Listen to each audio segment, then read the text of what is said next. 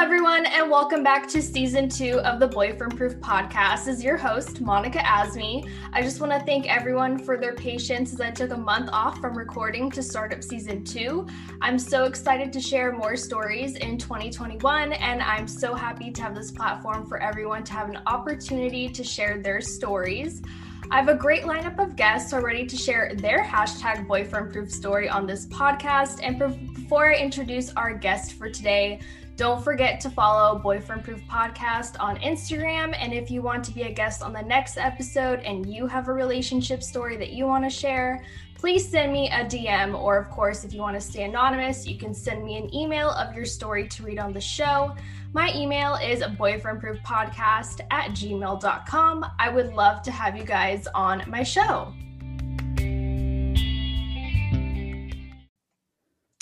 So, today on the podcast, we have a very special guest. She joins me all the way from South Africa. Her name is Abile. She's one half of the Sunflower Living podcast, where her and her co host, Linky, are dedicated to bringing light to living with a mental illness. They cover mental health, managing a mental illness, the struggles, and so much more. Hi, Abile. Hi, Monica. How are you? Thank you for that lovely introduction. I'm great. How are you doing? I'm okay. I'm okay. A bit tired. Had a long day, but I'm just d- delighted to be here. To be quite honest. yes, we have a bit of a time difference. It's like nighttime over there. It's like nine, it almost nine thirty, I think. Yeah, yeah, it is definitely. and it's like eleven thirty here a.m. So I mean, I'm I'm I'm glad that we could make it work. Oh, 100%. It's fine. Like, that's why I was like, okay, no, let me just put this in a frame where it's like, she's not absolutely just woken up and I'm not just about to go to sleep. So, yeah, exactly. it was nice to strike that balance. I love it. Yeah. So, thank you so much for reaching out and being on the show to share your story. And before we get into it, do you want to share a little bit about yourself and your podcast? Oh yeah, sure. So uh, I'm Abile, and uh, I'm one half of Sunflower Living, where, as Monica said, we cover mental health. But I think we're also just branching out a little bit more into people experiences because I think mental health is such a a taboo topic still at this point in time but you know as we're going forward we're learning that there's so many different aspects to it so you know we're broadening our horizons and you know just having real raw conversations with people that's kind of what we're all about as well as ending the stigma um, around mental health. Yeah, and I love it. And it's such an important topic right now, too, with like COVID going on and people in quarantine and people, you know, being lonely and that kind of stuff. So I feel like a podcast where people can listen are is like a really great idea, honestly. Thank you so much. I appreciate that. And you know, just as for myself, I'm, you know, I just recently graduated from university, so that's that. And as much as I'm terrified, I'm still kind of looking for work at the moment and that sort of thing. But yeah, I think at a baseline, I'd consider myself a bit of a maverick writer person slash weirdo. But yes, that that that's just me. I love that. I love that. So, when you first reached out to me um, wanting to share your story, I thought it was yeah. very powerful and brave that you wanted to be on the podcast because you mentioned you were, an, unfortunately, in an abusive relationship. And I know people and listeners may have experienced like similar situations, and it could be really helpful to share. So, I'm going to like pass the mic to you and kind of take us back to the beginning of the relationship. You know, what was it like in the beginning?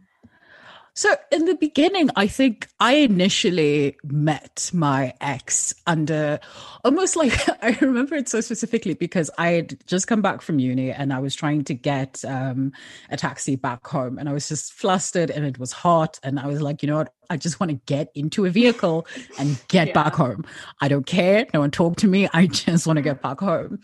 Um, and then, you know, I found a ride and it was my ex and it was very odd because like when i met him initially i i, I don't know I, I just felt this not as if I'd met him before, but there was almost like this immediate connection mm-hmm. that I didn't mm-hmm. really expect. Right. And, you know, so as we get going and, you know, I tell him about myself a little bit, you know, because like in taxis, you kind of just want to keep the conversation going so that, right.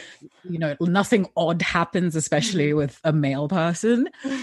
so fine, you know, we're riding home and then I get home. He kind of gave me a bit of a discount because I think I only had like, what, like most of the money, but not like the full amount. Right. And so fine, I went back in, and for some reason, I couldn't stop thinking about him. I was like, what's going on? Like, what? This is weird. Like, I just, it was very nice conversation. I'm not going to lie. But again, I was just, it started at a point where I was like, I just want to get home. And then suddenly, I've like sparked up a thing with someone. And, you know, as the months went on progressively, you know, we started talking and it became almost like a routine. Do you know what I mean? It's almost as if when you make a new friend and you're really quite Mhm. chuffed and you have so many things in common, so many similar experiences and opinions, it just became, you know, it, it gradually developed into a relationship. And it was Right. quite lovely in the beginning. I mean, I think I was very much in love. And as someone who didn't really have all that much dating experience, it was very flattering and very exciting. And you guys like exchanged numbers like in the taxi? Not in the time. it's funny. Um, I had what's funny is that he got my number because then the following morning, um, I needed a lift to the taxi rank. So in SA, it's it's kind of like a different spread. So you have your metered Oh. taxis. Uh-huh. So kind of like sort of like your Ubers and such. You you have like these bigger, almost like combi vehicles that take you to greater destinations. So like students take them, anyone who needs to go to work takes them. It's yeah, it's like a, a 16 person shuttle that takes oh, you to I like see. uni- yeah, yeah. It like takes you to university or it takes you to wherever you really need to go. There are also ones that go into, you know, the bigger cities as well. Um, so I needed like an immediate because I was late to, to Mhm. university. I was like, okay, I I'm just not gonna have like 10 minutes to wait to be loaded into a shuttle. So you know, I rang him up. I was like, Hi, do you remember me from yesterday? I just need you to come pick me up. And that's how he got my number Gotcha. that same day when I went back home, I had to ring him again. And then for some reason, like that day specifically, like his car just overheated. Of And course. so like yeah, yeah. And, like it just had to be that day. It overheated and then he ended up like just like hanging out outside my house for a little bit for the car to cool down. And then yeah, after that second day, that's when, you know, the conversation started rolling and started just yeah, I suppose it developed into our relationship. And then how were like the dates like? You know, he picked you up, he took you places, or were you Um, mostly communicating through the phone? It was mostly communication through the phone. And Mhm. then obviously, like, I have. I'm, I'm quite privileged in the sense that you know I was able to use meter taxi for like quite a bit of my life like to get around because i don't drive um so it, it it became like instances of like wanting to see him where like for example i could have walked to the shop but then i rang him up and then it, and you know sort of little things like that and i wouldn't actually say we had dates to be honest I think it Really? was just yeah, weirdly enough, I would say it was just more when there was time to sneak away. hmm Like a lot of our relationship happened within that taxi, and it's kind of embarrassing to say that out loud, but that's what it is. Right. Like, and so I think, you know, as things gradually progressed, there were a lot of things that I think I ignored because Mhm. I had something to prove to myself, you know, like as much as you know it was lovely and it was nice to be wanted and to like have little you know sweet morning messages and it's like oh he cares about me and it's like oh i'm going to have a nap and i'll see you when i wake up and i love you and all of that i Mhm. think it, it started to become clear to me that this wasn't the right person for me very early on Mhm. but because I had something to prove to myself, you know, because when I was much younger, when I was in high school, especially, right. I just remember being like really envious of like the other kids around me who seemed to just be able to like hop into relationships. And I'm just like here in my nerdydom wanting someone to just talk about like Batman and the, the movie from like the 1940s that I watched last night. and you know it, it it would just like i really craved that kind of intimacy and meeting this guy who a was very he was nice to me in the beginning and he was very receptive and very almost like giving of his attention. That was very mm-hmm. nice. But i think as you know time went on and i just realized that there's just something wrong here. I don't know how to leave. I don't So, what were like the red flags or the concerns that you're talking about? Like, what did you see that you're like, oh, something's off? So, I noticed that I, I, began to notice that like every night, especially like, you know, when you wind down a conversation with your person towards the end of the night and you're going to go to bed, I noticed that he was always drinking at night. Mm. And it was mm. never like, I just like everyone has a nightcap right now and right. Then, or like it's just like a routine to your sleep. But I mean, like just drinking from almost an appro- inappropriate time. So like, let's say he gets home at like 5 p.m like he starts drinking from then on until he goes to bed. And so to me, I was just like, oh, that's just something he does. You know, he's an older dude, and older dudes kind of have like a better hang of alcohol. Okay, cool, whatever. And then there were just moments where he would just disappear. Yeah. When he comes back, I'm I'm like, what do you do? Like, where were you? And he's like, oh, well, you know, I might have gotten a little bit too liberal on the drinking and right. But then in my head, as a young person, I think I was only about 20 at the time, turning 21. I was like, okay, cool. No, this is something to freak out about. I'm just being irrational. I'm overthinking this. But then you know, it became more and more apparent when certain behaviors started coming out. So it became mm. like wanting to always spend time with me, wanting to always almost control what it was I did and when I did it. Mm. you know mm. what I mean? And also right. like I remember this one specific time in my head. I, I, really, and I don't know why at the time, like it didn't click for me. But he was dropping me off at home, and I can't remember. I'd like, I you know express my opinion about something because i'm quite an opinionated person mm-hmm. and quite open about how i feel. Right. i don't always have i don't always have like the best phrasing. Like mm-hmm. i tend to speak in a lot of analogies. So you know i was just expressing something and i could tell that he was quite annoyed but then i was like well i said it so like what do you want me to do? Yeah and then he made this motion like as if he was going to choke me. Wow. And then like in my head for some reason I rationalize it as, oh, he was just kidding. You know, like someone's like, oh, I'm going to hurt you. And then it was only later on when the relationship had ended and there had been some distance between me and that like initial trauma. I was just like, oh my God, he was going to hurt me. Like he was wow. like in that in that moment he was going to hurt me. But it's just so mad how like you know, when you really want to be loved and to be loved the way you've seen other people be loved, you're mm-hmm. like, eh, you can you can excuse a lot, unfortunately. You really can.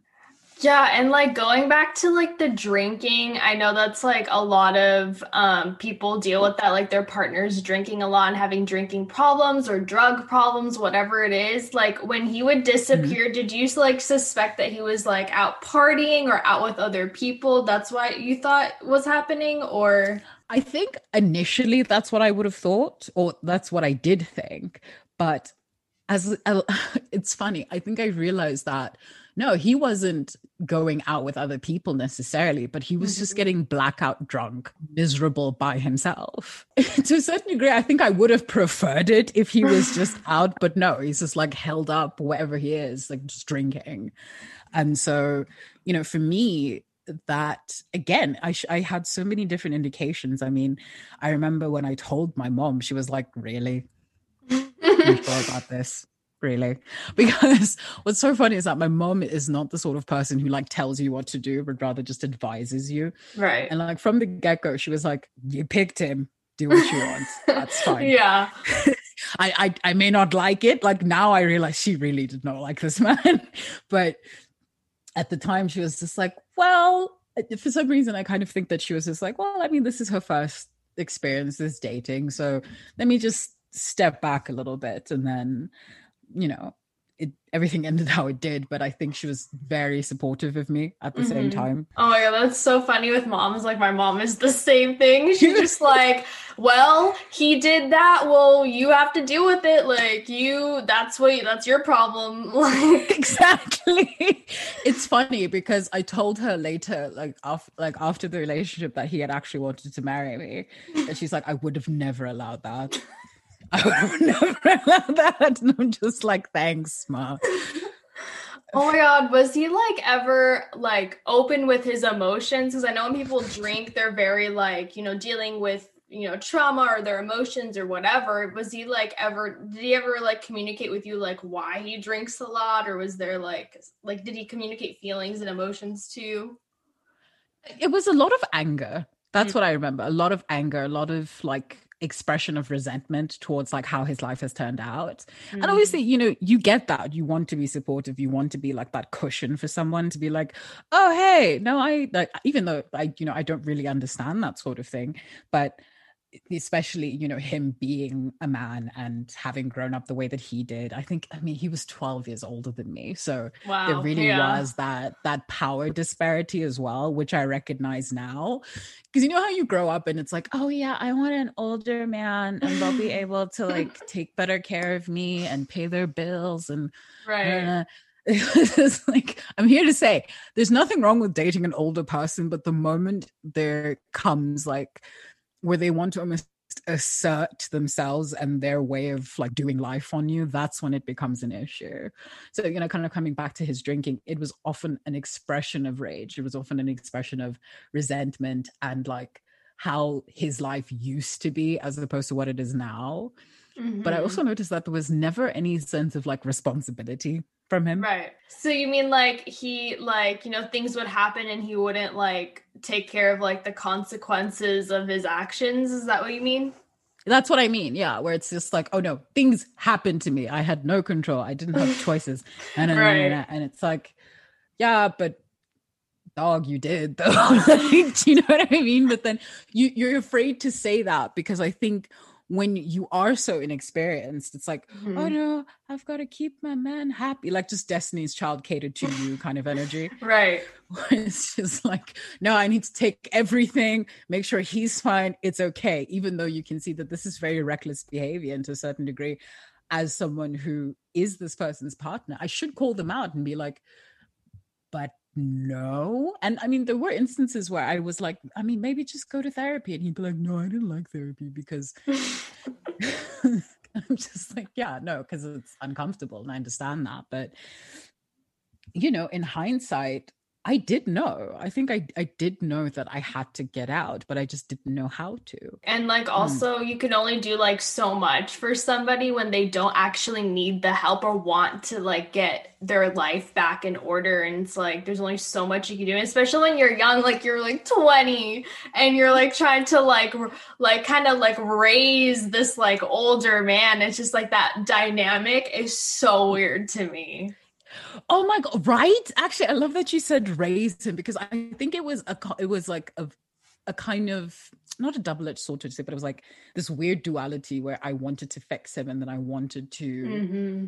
like almost have him grow up. Do you know what I mean? Almost like yeah. mold him into who I needed him to be, which just wasn't a thing. And I think like now I kind of like look back and I cringe a little bit because it's like, but he knew better.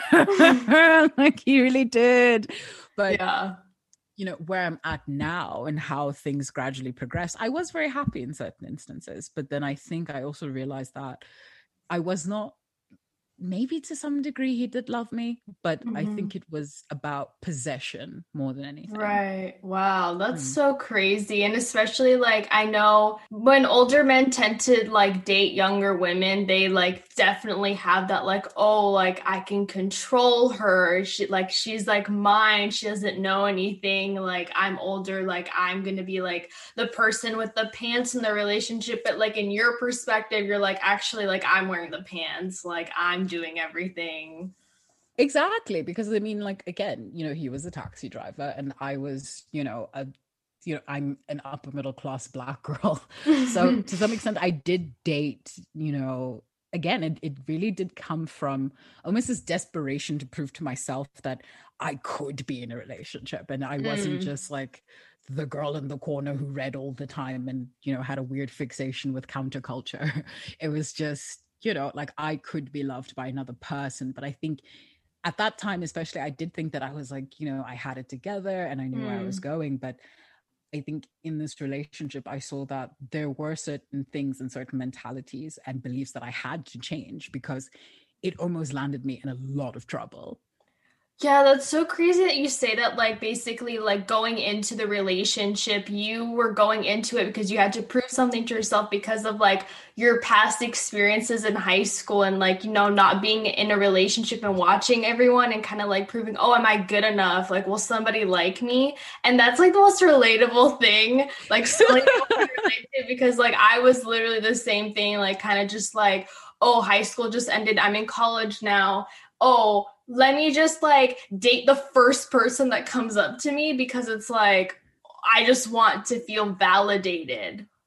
Exactly. That's exactly what it was. It was getting that validation to say that I can do it too, damn it. And then it's like, well, no, this is horrible. I don't know what I'm doing.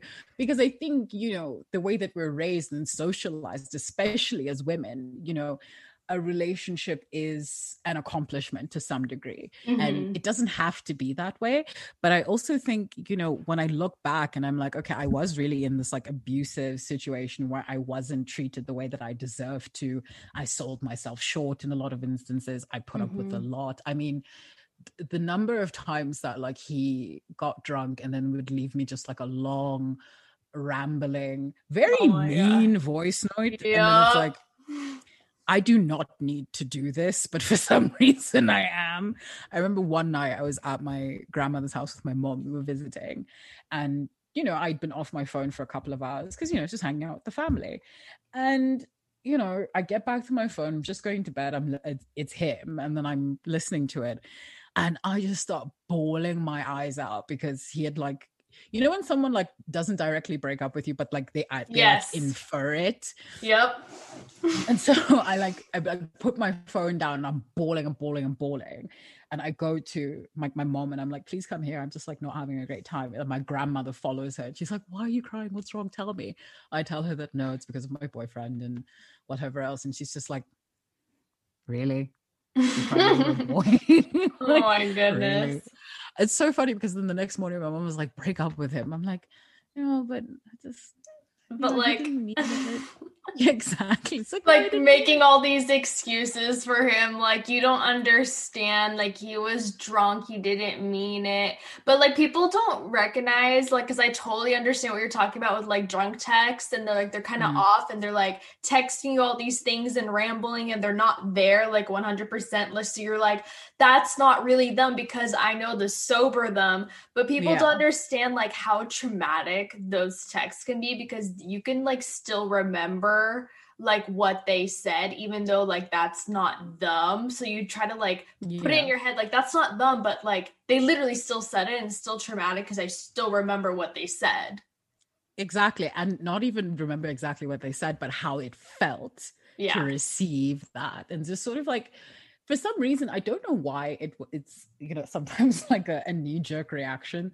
to want to excuse it but mm-hmm. you know in, and I mean, after that, the relationship continued for like another two months or so. And our breakup, which I don't really want to go into like immense detail with, was very messy. I mean, my older brother got involved, and I was just, you know, I'm, you know, someone who does suffer from a lot of anxiety. I don't think I've ever been that anxious, that panicked. I mean, I couldn't even go to work the next day yeah. because he knew where I worked and he knew you know what my schedule was and how you know which days i rotated from like between the two different shops. I was working at a pet shop at the time. Mm-hmm. and so there was just like for the next couple of months.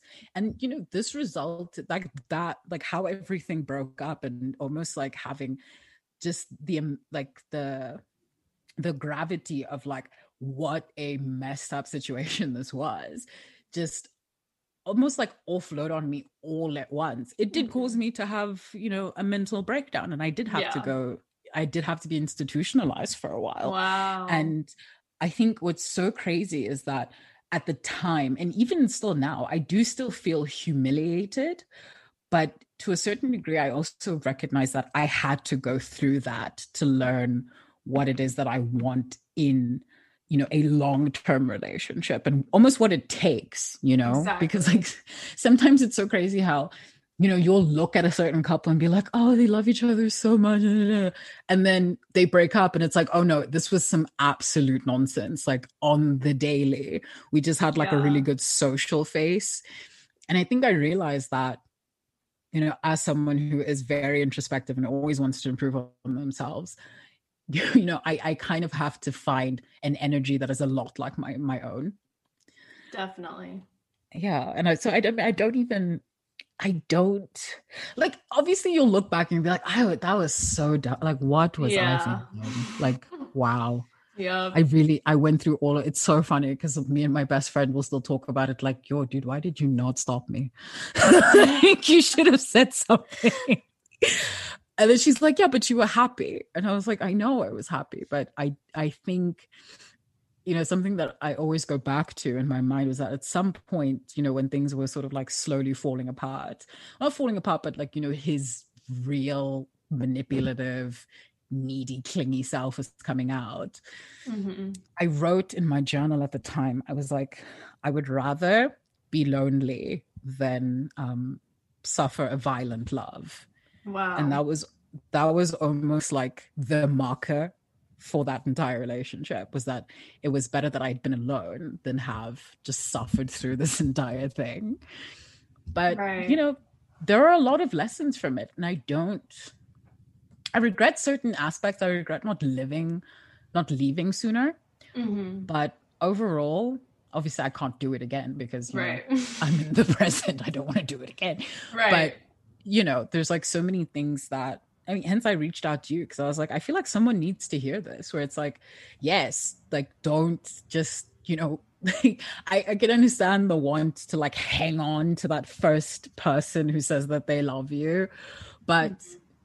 you know like listen to that little voice in your head that like begins to say this is a terrible idea because i mean at the beginning when i'm in this taxi coming home from university at no point was i did i think yeah i'm going to get into a, an abusive relationship with someone 12 years older than me it's going to be great like yeah. you never anticipate that kind of thing you just don't and i think that's often what people miss around the conversation of abusive relationships is that no one plans to get into one. Exactly. Yeah. Exactly. But, some, and- but somehow but somehow you have to plan to get out of it. So how many times did it take for you to actually leave? Like what was the breaking point for you? Oh my god, I think the breaking point was the Sunday where like he just went into an absolute like because usually sundays were like the days where we would just like spend the day together mm-hmm. and that particular sunday my brother was coming around and i was really really nervous about introducing him my brother mm-hmm. and so you know that had been a fight all week and i just i don't know in my in my stomach i kind of knew that it was just not going to end well it really mm. was not going to end well and so I was like, no, it's fine. You don't have to come around, whatever, whatever. And I, you know, I said that in a message to him. And a few hours later, he just got blind drunk and was absolutely vicious towards me and mean. And he told me that I wasn't a good person and that it's my own fault. And why am I not proud of him? And I promised all of these things at the beginning of our relationship. And now that's just gone out the window because of my family. Wow. And like in my head, it's like so funny because like a part of me wanted to be like, yeah, but they were here before you. So what do you exactly. exactly. Like what the heck? Yeah, excuse me. like obviously I'm gonna pick them over you. Who are you? Um and so, you know, I think uh, overall the like that was the the breaking point where it was like it it almost had to explode the way that it did. Mm-hmm. Um and kind of create this wedge or tension between me and my family for a while to almost like show me what it was that was most important. But I mean, you know, coming back to your question, that was the big blow up where it's like this person is like, you know, when someone just shows their entire um personality or like the things that hold them back and what they perceive of themselves. Right. That's that's just what I thought. I mean, for a while we were we were in a group chat with his friends. I mean, it was so it was just absolutely wild. Like, I mean, he had his mom call me afterwards to be like, no, he didn't mean it. He loves you, blah, blah, blah. And I'm just like, no. Oh my God. no, no, this is, this is not happening. I'm just not going to do it. And I think I really did. Oh my God, it's crazy. Like the following Sunday, no, I'm lying. I think it was one of the days that I went to work, because I did sometimes work on the weekends, mm-hmm. he actually left um, an envelope in my mailbox with like a USB on it. Mm-hmm. And I was just like, I do not want to have to deal with this. Like, I just, I was so panicked. I was so Mhm. panicked and I had to go to work and I left it with my mom. Um, and so when I get, when I got home, I opened it and it was just like some movie on there, like almost trying to make it better somehow. Like everything that just happened was- could just be smoothed over with this like sappy whatever movie. And I didn't Mhm. even watch it. I just like chucked the thing. I was like, you know what? I, no, we're not doing this. Yeah. And I think what was so I think what was so wild was that for like such a long time afterwards, I didn't even feel safe in my own home. Right. You know, because like I knew where he lived, and there was just like this primal instinct where I knew something wasn't going to happen, but I also did I I could not be certain that something wasn't going to happen. You know, and I was Right. actually glad that I had the support of like my mom and my other friends around me. I mean, I had one of my friends go and, you know, drop off the stuff that I had from him mm-hmm. Right. and it's it's funny. I think i'll really finally be free of him once i properly like get another number if i can put it that way. Even though i don't want to lose Right. my current one because i've had it forever. But there is almost like that last little hurdle that i have to get over even though it's been years. But oh it's oh, so annoying. There was one birthday where he actually reached out to me and i was just like mm-hmm. no block. Yeah. block. Yeah. block him again. Just like just block you block some more. Like you know sometimes you wish you could like do that first round of blocking again. That's what it felt like. Where it was like no i'm not dealing with this. He creates like numbers to continue texting you. Is that what he does? not what he he did that for a bit but then it was i think it was my birthday like two years ago where he'd done that. And i was just like block block block Oh my gosh. I mean, it's It's just like the extent.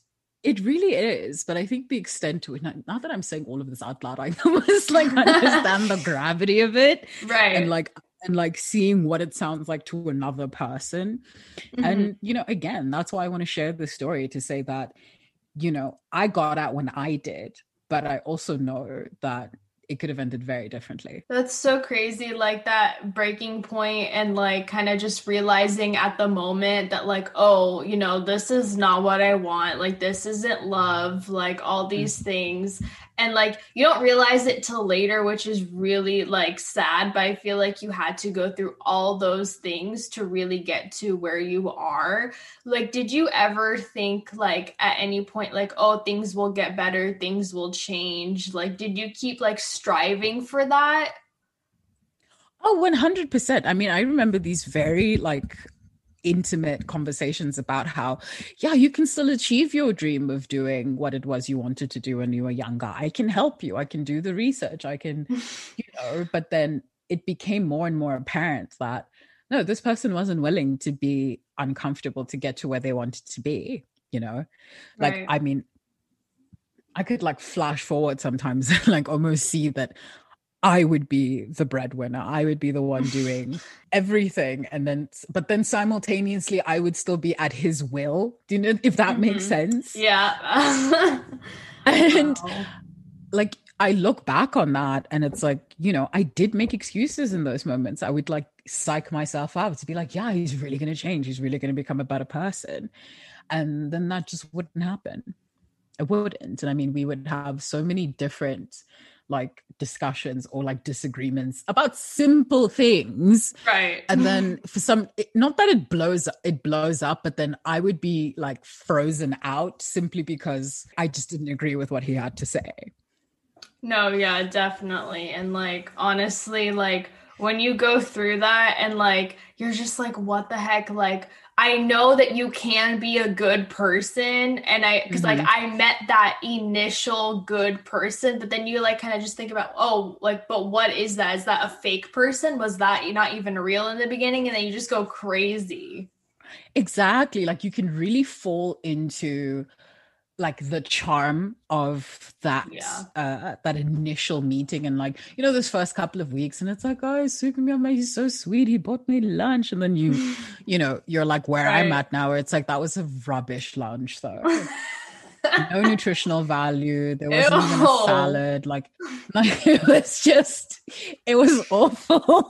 But you know, at the time it was very sweet because when you don't have a reference for that, or when your reference for that is what mediocre teenage boys and or girls can afford, you don't right. know better. Exactly. You really don't. And you don't know what it is that you would like. I mean, now I know that had I been more assertive, I would have just asked for fruit or, you know, asked to read a book together or like, hey, could you listen to this new band that I found together? Because I'm a really big music lover.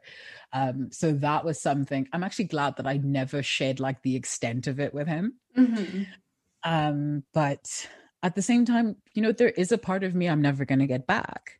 Mm-hmm. And there is a part of me that doesn't remain broken, but isn't as trusting mm. especially of older men who want to like because like thinking about it now there's no reason for someone that much older than you to be like hanging out around you. Something I've noticed is that anyone older who has to hang out with younger people, there's something iffy about them.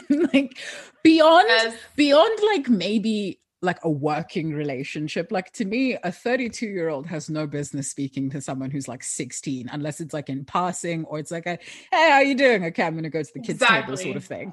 Like there's no why are you doing this? Stop.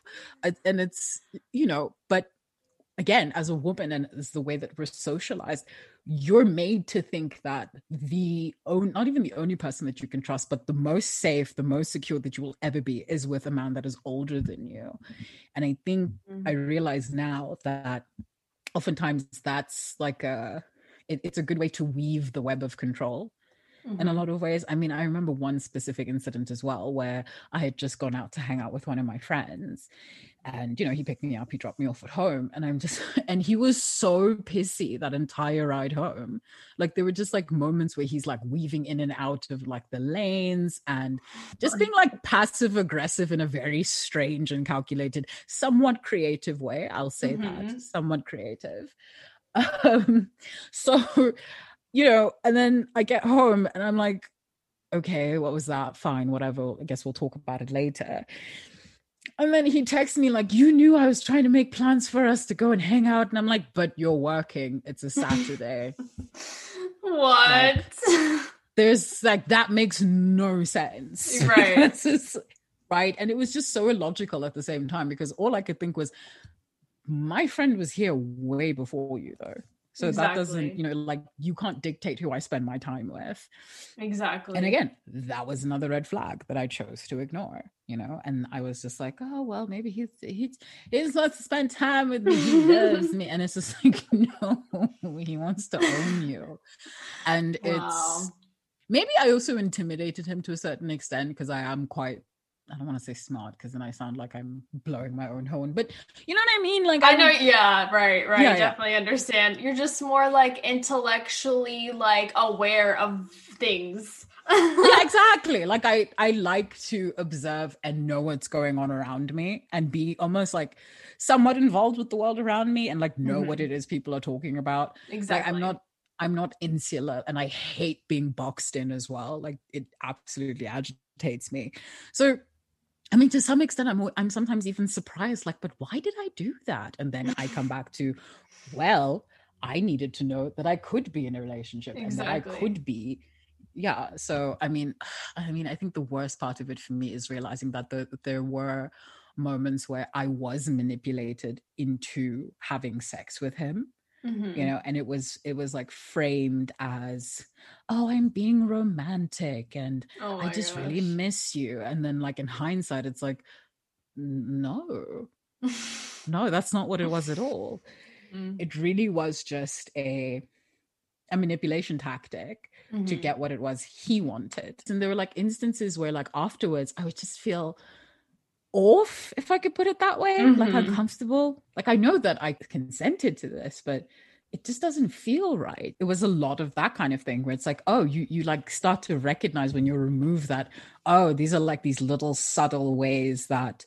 you know, he was able to manipulate me because he did have more experience in all of these mm-hmm. other things. You know, when it ended and you were just trying to live like kind of your life without him and your single life, what was like the healing process for you? Like, what did you do to get yourself out of like sadness or anxiousness or anything like that?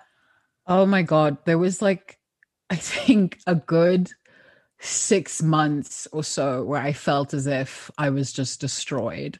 Yeah. I mean, I, I felt as if I just had to not just pick myself back up, but almost it was a, it was a combination of shame, humiliation, and just like agony. I was like almost desperate to get back to him for some reason. And it's mm-hmm. so crazy to think about because it's like, no, this person hurt me. I, I can't go back to something that hurt me. But in your head, when you're, you know, just out of it, it doesn't make sense to want anything else but him. Mm-hmm. Right. It's like, no, he'll take this pain away. We can try again. It's fine. We can like apologize and start yep. all over again. And mm-hmm. it, it's okay. It's okay. We can fix this. But then, you know, you just want to stay in the safety of knowing that you don't have to go through that anymore. But because you're still so close to it, it was a lot of pain, a lot of crying, a lot of, you know, like I said, I had to be institutionalized at some point to really just get this person out of my system and contend with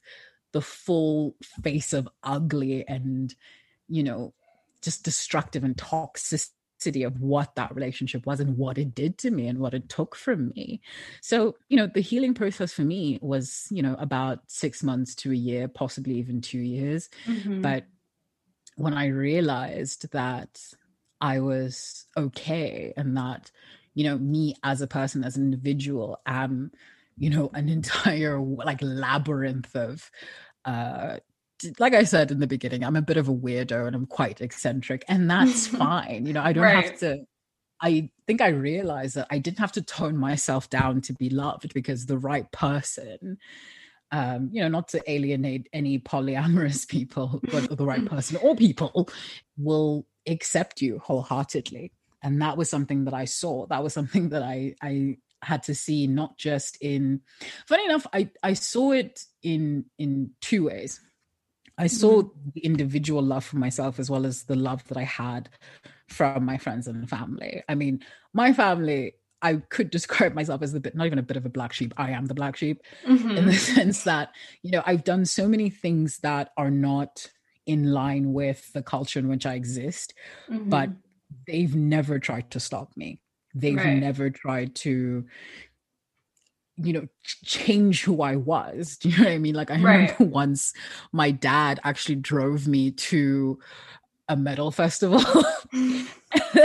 he drove like my boomer Presbyterian, like just conservative father drove me to a metal concert and then he picked me up and he got me food and we went back home. And, you know, th- that's the, I had to almost like contend with I am loved. It may not be in the mm-hmm. way that I want or the way that I imagined, but you know, here is this whole network of people that sees me and has never tried to change me, has never tried to say, "Well, maybe you maybe just not want to listen to Beyonce once or twice." Like, no, it's fine. There's like one or two songs that I dig, but it's not the whole catalog, and I think right. we're fine.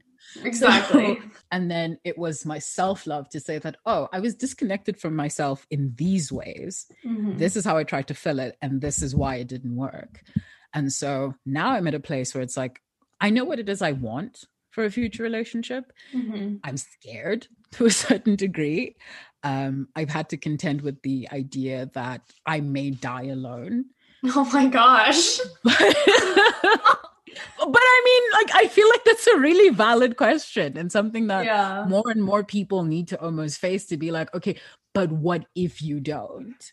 Right. And, you know, in either narrative, I'll be okay because I have this love and respect for myself that I right. had to almost fight for and rediscover mm-hmm. and mine to get through. And I think that's something that I'm always grateful for that because had I not gone through what I went through and had I not left the relationship that I left, I wouldn't be this person right now. Yeah, and they like I love how you said like the healing process for you took, you know, like 6 months to like 2 years and it's not like oh quick. It's different for everyone honestly, but it's like it's not like mm. a quick like okay, like let me just start dating again, like la la la. Like it's yeah. whatever. It's different for everyone, especially like if it was like your first like real relationship, real like, you know, feelings and stuff like that. So mm-hmm. like where are you now? Are you dating? What are you looking for? I'm not in a relationship. I don't really mm-hmm. want to be in a relationship. I always hate like these quotes that you'll find online where it's like, it's not about the right person or right time. And it's like, no, life does not work like that. it doesn't. It really fucking doesn't. Yeah. And people are, you know, people are going through things and they're going through their own stuff and they may want to be with you. But I think to a certain extent, they're just not able to because life. Life, and yeah they, they may be sparing you from something. And to some degree, I can appreciate that. But the short answer is no, I'm not dating at the moment, but I'm no longer as afraid and I am very open to love where I am at the mm-hmm. moment. Mm. Yeah, I love how you kind of took us through your journey and like your past and all that, and where you, how you got to where you are right now. So I just thought that was like a beautiful and like amazing progress, and I feel like everyone should strive for that. Oh, thank you so much. I appreciate it. I mean, I'm by no means a perfect person. I'm, you know, I'm often very upfront about how, as self aware as I am, there are certain parts of myself that I absolutely loathe. And, you know, I think sometimes it's about, especially like when you talk about relationships, any kind of relationships, because mm-hmm. love is not one thing, love is many things. You know, it's about, there's this line that I love that I heard on uh, Chris Hardwick podcast, funny enough, years and years ago. And it just stuck in my mind about how, you know, in relationships, in love of any kind, it mm-hmm. is about the having and not the keeping. Wow. You know, you you can't I think the moment you want to keep something beyond, you know, what it beyond like the joy that it gives you and the learning or the challenge or whatever else it gives you, then it becomes selfish. And I think to a certain degree, you can't be selfish in any kind of relationship. Maybe a working relationship or something, and you're like bartering over, no, I want 50% and that's it. But right, right. There really is, I think, a level to which you have to be selfless and you have to understand that as much as people will love you, they will hurt you, but that's not because they intend to a lot of the time, but because they are themselves imperfect, complex beings. Mm-hmm. And, you know, you need to allow I think you, you need to love everyone on their own level and understand mm-hmm. that they will also return that. And if they don't, it's fine to walk away, as terrifying exactly. as it is. But, you know, and especially, you know, speaking to anyone who might be listening to this who may have gone through something abusive, you will be okay. Like as mm-hmm. terrifying as it is. And I mean, yeah. my situation by no means was as violent as it could have been but mm-hmm. i do mm-hmm. know of people who are in really really terrifying situations especially now during lockdown you know you're trapped yeah. with your abuser in some instances but it is possible to you know be brought to your knees especially when you've given so much of yourself and revealed so much of yourself you're you will be okay you can pick yourself up i mean even if you're crawling you're a lot further than you right. were yesterday and you know, it is possible to get up from that. It really mm-hmm. is. While we end here, do you have like any advice for people, you know, trying to get out of a relationship and like finding themselves again? Oh gosh. I mean, I would say the first step is always to live and mm-hmm. to do so absolutely. So, you know, get out, move out, or even just reach out to whatever local resources there are, whether it's law enforcement or, you know, women's shelters, whatever. There are people who are willing to help you, but you have to be willing to. It's okay that you were wrong and it's okay that you loved a damaged person. Mm-hmm. But the first step is always to leave and do so absolutely. So, a completely clean break, block them on everything, make sure they don't know where you are, make sure that, you know, mutual friends that you have know that this is what is going on and don't let them know who you are you know just com- like create a barrier around yourself and allow the i think the second step is to allow yourself to feel the pain of that betrayal mm-hmm. uh, to feel the pain of i was wrong but i didn't know how to get out and now i'm out and i just feel naked mm-hmm. it's okay to want to go back, but it's so important that you don't because then it just begins again. And it begin and you know, then you have to try and get out again. So, you know, go through that ugly, naked, bare feeling and just know that it really does get better and take it one day at a time. Like some days are worse than others. I can yeah. definitely attest to that. Yeah. And you know, having been in a situation where I had to be institutionalized, I think, you know, that distance and that space really did help me understand that this was not good for me you know and if you if something makes you sick you stop doing it or you get rid of it. So i mean you know we can see that in our body chemistry and whatever you know when you have a flu your body is trying to exercise that. And it's the same thing with an abuser or just anyone who is toxic around you whether it is a mm-hmm. friendship or even just you know a close relationship like with a parent or an aunt or a grandmother so yeah i would say that that that really is the first step and take your time in your healing it doesn't yes. matter if you're over it in 5 months or 5 years mm-hmm. but you will get to that point where you know you see yourself as yourself and you don't allow another person to take care of you because that will be your greatest asset in your healing is understand that they didn't take everything from you right yeah. Oh my hmm. gosh. I totally agree with everything you said. And like everything is really, it's really important. Like, honestly, it's really important to like, sometimes when you're in that like abusive relationship, it's really important to be kind of like selfish towards your own health and your mental health, physical, whatever, emotional, mm-hmm. because like that person is not like protecting your energy. So it's exactly. Really, it's really important to like protect your own energy when the person you supposedly is in love with you or is per- person that you love is not doing that. So it's like you need to like bring back your confidence again. And again like what you said you know it could be 5 months 5 years whatever just take your time.